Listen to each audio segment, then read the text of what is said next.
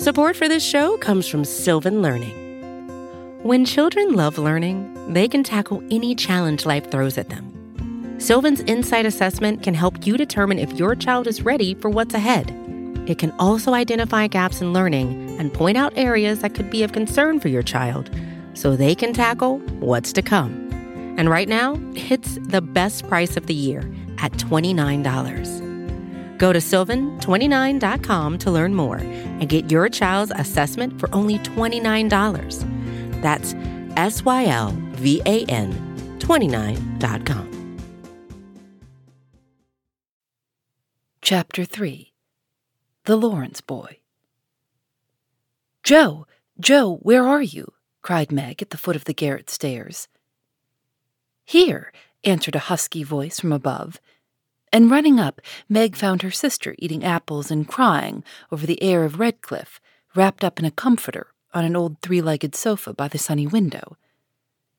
This was Jo's favorite refuge, and here she loved to retire with half a dozen russets and a nice book, and to enjoy the quiet and the society of a pet rat who lived nearby and didn't mind her a particle. As Meg appeared, Scrabble whisked into his hole. Jo shook the tears off her cheeks and waited to hear the news. Such fun, only see. A regular note of invitation for Mrs. Gardiner for tomorrow night, cried Meg, waving the precious paper and then proceeding to read it with girlish delight. Mrs. Gardiner would be happy to see Miss March and Miss Josephine at a little dance on New Year's Eve. Marmee is willing we should go. Now, what shall we wear? What's the use of asking that when you know we shall wear our poplins, because we haven't got anything else? answered Jo, with her mouth full. If I only had a silk, sighed Meg. Mother says I may when I'm eighteen, perhaps but two years is an everlasting time to wait. I'm sure our pops look like silk, and they are nice enough for us. Yours is as good as new, but I forgot the burn and the tear in mine. Whatever shall I do? The burn shows badly, and I can't take any out. You must sit still all you can and keep your back out of sight. The front is all right. I shall have a new ribbon for my hair, and Marmee will lend me her little pearl pin. And my new slippers are lovely, and my gloves will do, though they aren't as nice as I'd like. Mine are spoiled with lemonade, and I can't get any new ones, so I shall have to go without, said Jo, who never troubled herself much about dress. You must have gloves, or I won't go, cried Meg decidedly. Gloves are more important than anything else. You can't dance without them, and if you don't, I should be so mortified. Then I'll stay still. I don't care much for company dancing. It's no fun to go sailing round. I like to fly about and cut capers. You can't ask Mother for new ones. They are so expensive, and you are so careless.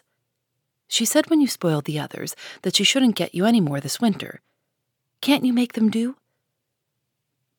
I can hold them crumpled up in my hand so no one will know how stained they are. That's all I can do. No, I'll tell you how we can manage.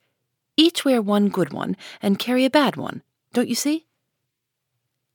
Your hands are bigger than mine, and you will stretch my glove dreadfully, began Meg, whose gloves were a tender point with her. Then I'll go without. I don't care what people say, cried Jo, taking up her book. You may have it, you may, only don't stain it, and do behave nicely. Don't put your hands behind you, or stare, or say Christopher Columbus, will you? Don't worry about me. I'll be as prim as I can, and not get into any scrapes if I can help it. Now go and answer your note, and let me finish the splendid story. So Meg went away to accept with thanks, look over her dress, and sing blithely as she did up her one real lace frill, while Jo finished her story, her four apples, and had a game of romps with Scrabble. On New Year's Eve, the parlor was deserted, for the two younger girls played dressing maids, and the two elder were absorbed in the all important business of getting ready for the party. Simple as the toilets were, There was a great deal of running up and down, laughing and talking, and at one time, a strong smell of burned hair pervaded the house. Meg wanted a few curls about her face, and Jo undertook to pinch the papered locks with a pair of hot tongs. Ought they to smoke like that? asked Beth from her perch on the bed. It's the dampness drying, replied Jo. What a queer smell! It's like burned feathers, observed Amy, smoothing her own pretty curls with a superior air. There now, I'll take off the papers and you'll see a cloud of little ringlets, said Jo, putting down the tongs. She did take off the papers, but no cloud of ringlets appeared, for the hair came with the papers, and the horrified hairdresser laid a row of little scorched bundles on the bureau before her victim. Oh, oh, what have you done? I'm spoiled. I can't go. My hair, oh, my hair, wailed Meg, looking with despair at the uneven frizzle on her forehead. Just my luck. You shouldn't have asked me to do it. I always spoil everything. I'm so sorry, but the tongs were too hot, and so I've made a mess, groaned poor Jo, regarding the little black pancakes with tears of regret. It isn't spoiled, just frizzle it, and tie a ribbon so the ends come on your forehead a bit, and it will look like the last fashion. I've seen many girls do it so said Amy, consolingly. Serves me right for trying to be fine. I wish I'd let my hair alone, cried Meg, petulantly. So do I. It was so smooth and pretty. But it will soon grow out again, said Beth, coming to kiss and comfort the shorn sheep. After various lesser mishaps, Meg was finished at last, and by the united exertions of the entire family, Jo's hair was got up and her dress on. They looked very well in their simple suits. Meg's in silvery drab, with a blue velvet snood, lace frills, and the pearl pin. Jo in maroon, with a stiff, gentlemanly linen collar and a white chrysanthemum or two for her only ornament. Each put on one nice light glove and carried one soiled one, and all pronounced the effect quite easy and fine. Meg's high heeled slippers were very tight and hurt her, though she would not own it. And Jo's nineteen hairpins all seemed stuck straight into her head, which was not exactly comfortable, but, dear me, let us be elegant or die. Have a good time, dearies, said Mrs. March as the sisters went daintily down the walk. Don't eat much supper, and come away at eleven when I send Hannah for you. As the gate clashed behind them, a voice cried from a window. Girls, girls, have you both got nice pocket handkerchiefs? Yes, yes, spandy nice. And Meg has cologne on hers, cried Jo, adding with a laugh as they went on. I do believe Marmee would ask that if we were all running away from an earthquake. It is one of her aristocratic tastes, and quite proper, for a real lady is always known by neat boots, gloves, and handkerchief, replied Meg, who had a good many little aristocratic tastes of her own. Now, don't forget to keep the bad breath out of sight, Jo. Is my sash right, and does my hair look very bad? said Meg, as she turned from the glass in Mrs. Gardiner's dressing room after a prolonged prink. I know I shall forget. If you see me doing anything wrong, just remind me by a wink, will you? returned Jo, giving her collar a twitch and her head a hasty brush. No, winking isn't ladylike. I'll lift my eyebrows if anything is wrong, and nod if you are all right. Now hold your shoulders straight and take short steps, and don't shake hands if you are introduced to anyone. It isn't the thing. How do you learn all the proper ways? I never can. Isn't that music gay? Down they went, feeling a trifle timid, for they seldom went to parties. And informal, as this little gathering was, it was an event to them. Mrs. Gardiner, a stately old lady, greeted them kindly and handed them over to the eldest of her six daughters. Meg knew Sally and was at her ease very soon. But Jo, who didn't care much for girls or girlish gossip, stood about, with her back carefully against the wall, and felt as much out of place as a colt in a flower garden. Half a dozen jovial lads were talking about skates in another part of the room, and she longed to go and join them, for skating was one of the joys of her life. She telegraphed her wish to Meg, but the eyebrows went up so alarmingly that she dared not stir. No one came to talk to her, and one by one the group dwindled away till she was left alone. She could not roam about and amuse herself, for the burned breath would show, so she stared at people rather forlornly till the dancing began. Meg was asked at once, and the tight slippers tripped about so briskly that none would have guessed the pain their wearer suffered smilingly. Jo saw a big red headed youth approaching her corner, and fearing he meant to engage her, she slipped into a curtained recess, intending to peep and enjoy herself in peace. Unfortunately, another bashful person had chosen the same refuge, for as the curtain fell behind her, she found herself face to face with the Lawrence boy. Dear me, I didn't know anyone was here, stammered Jo, preparing to back out as speedily as she had bounced in. But the boy laughed and said pleasantly, though he looked a little startled, Don't mind me. Stay if you like. Shan't I disturb you? Not a bit. I only came here because I don't know many people and felt rather strange at first, you know. So did I.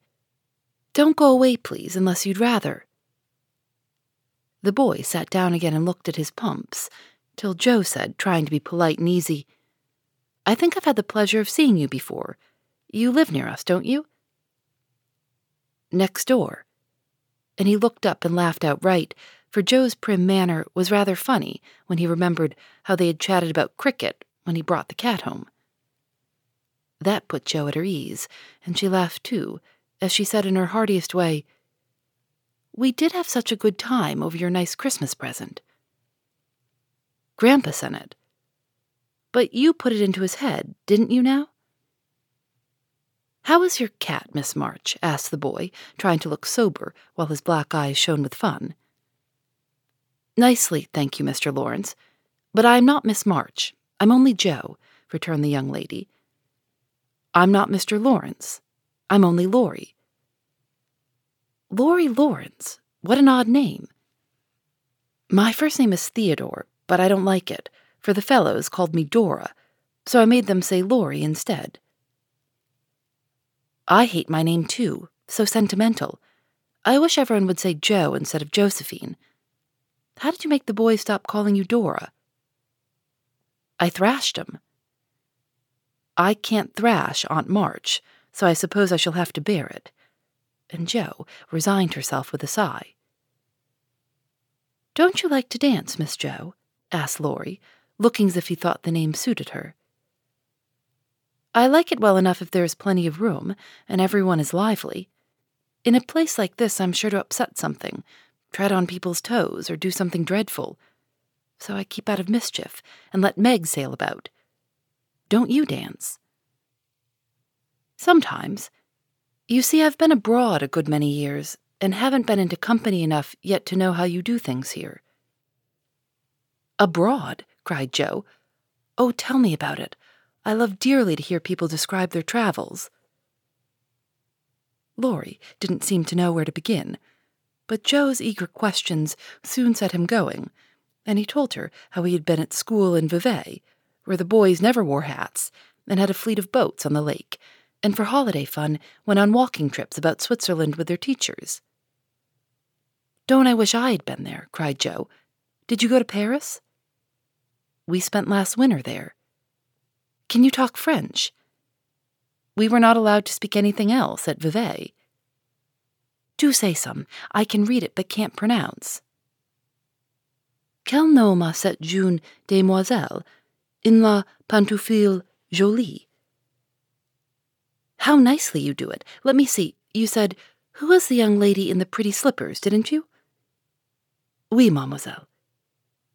It's my sister Margaret, and you knew it was. Do you think she's pretty? Yes, she makes me think of the German girls. She looks so fresh and quiet, and dances like a lady. Jo quite glowed with pleasure at this boyish praise of her sister and stored it up to repeat to Meg. Both peeped and criticized and chatted till they felt like old acquaintances. Laurie's bashfulness soon wore off, for Jo's gentlemanly demeanor amused and set him at his ease, and Jo was her merry self again, because her dress was forgotten and nobody lifted their eyebrows at her. She liked the Lawrence boy better than ever, and took several good looks at him so that she might describe him to the girls, for they had no brothers, very few male cousins, and boys were almost unknown creatures to them. Curly black hair, brown skin, big black eyes, handsome nose, fine teeth, small hands and feet, taller than I am, very polite for a boy, and altogether jolly. Wonder how old he is. It was on the tip of Jo's tongue to ask, but she checked herself in time, and with unusual tact tried to find out in a roundabout way. I suppose you're going to college soon. I see you pegging away at your books. No, I mean studying hard. And Jo blushed at the dreadful pegging which had escaped her. Laurie smiled, but didn't seem shocked, and answered with a shrug Not for a year or two. I won't go before seventeen, anyway. Aren't you but fifteen? asked Jo, looking at the tall lad, whom she had imagined seventeen already. Sixteen next month. How I wish I was going to college. You don't look as if you liked it. I hate it. Nothing but grinding or skylarking, and I don't like the way fellows do either in this country. What do you like? To live in Italy and to enjoy myself in my own way. Jo wanted very much to ask what his own way was, but his black brows looked rather threatening as he knit them, so she changed the subject by saying, as her foot kept time, That's a splendid polka. Why don't you go and try it? If you will come too, he answered, with a gallant little bow. I can't, for I told Meg I wouldn't because. There, Jo stopped and looked undecided whether to tell or to laugh. Because what? You won't tell? Never. Well, I have a bad trick of standing before the fire, and so I burn my frocks, and I scorch this one, and though it's nicely mended, it shows, and Meg told me to keep still so no one would see it. You may laugh if you want to. It is funny, I know.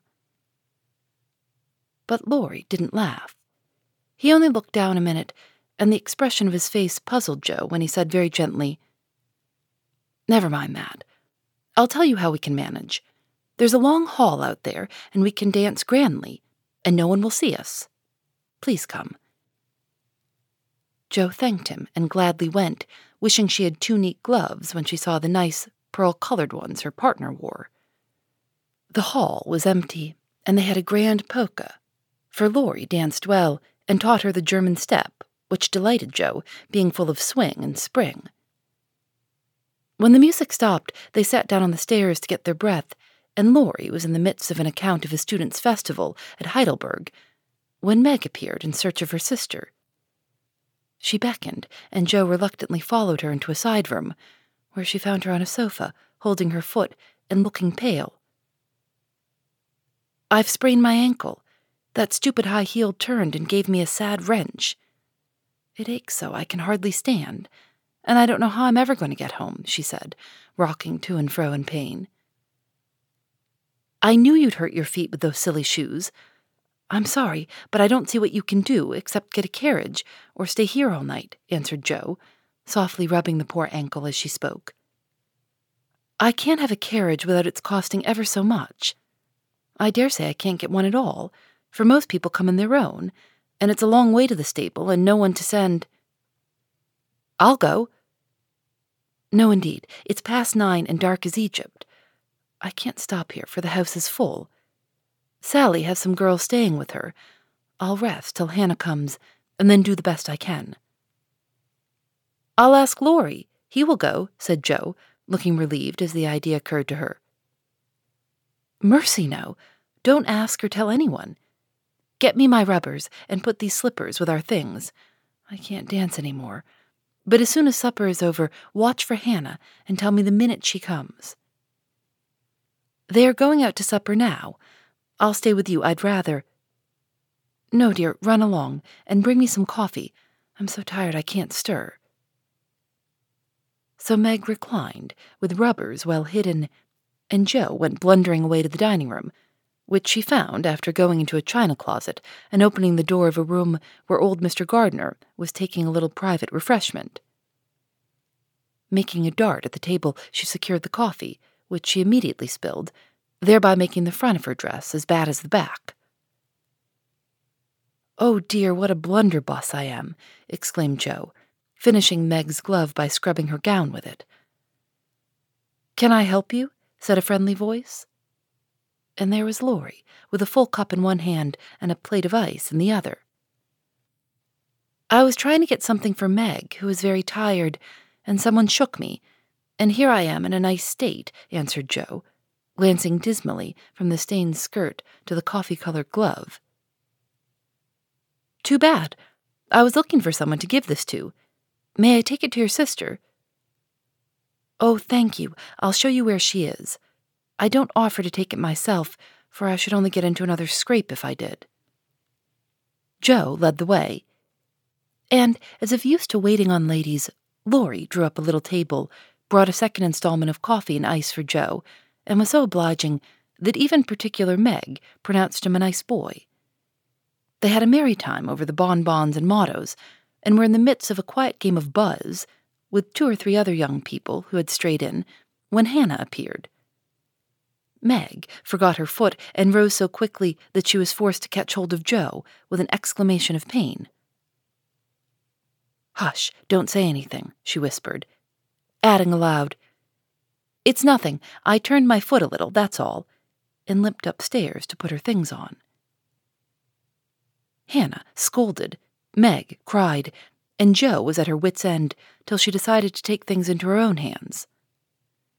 Slipping out, she ran down and finding a servant, asked if he could get her a carriage. It happened to be a hired waiter who knew nothing about the neighborhood, and Jo was looking round for help when Laurie, who had heard what she said, came up and offered his grandfather's carriage, which had just come for him, he said.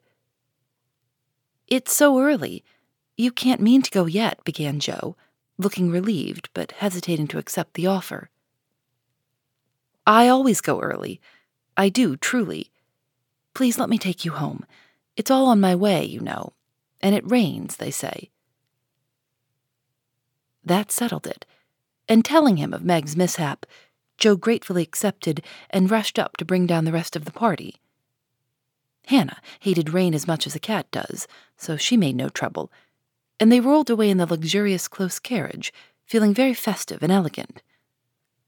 Laurie went on the box so Meg could keep her foot up, and the girls talked over their party in freedom.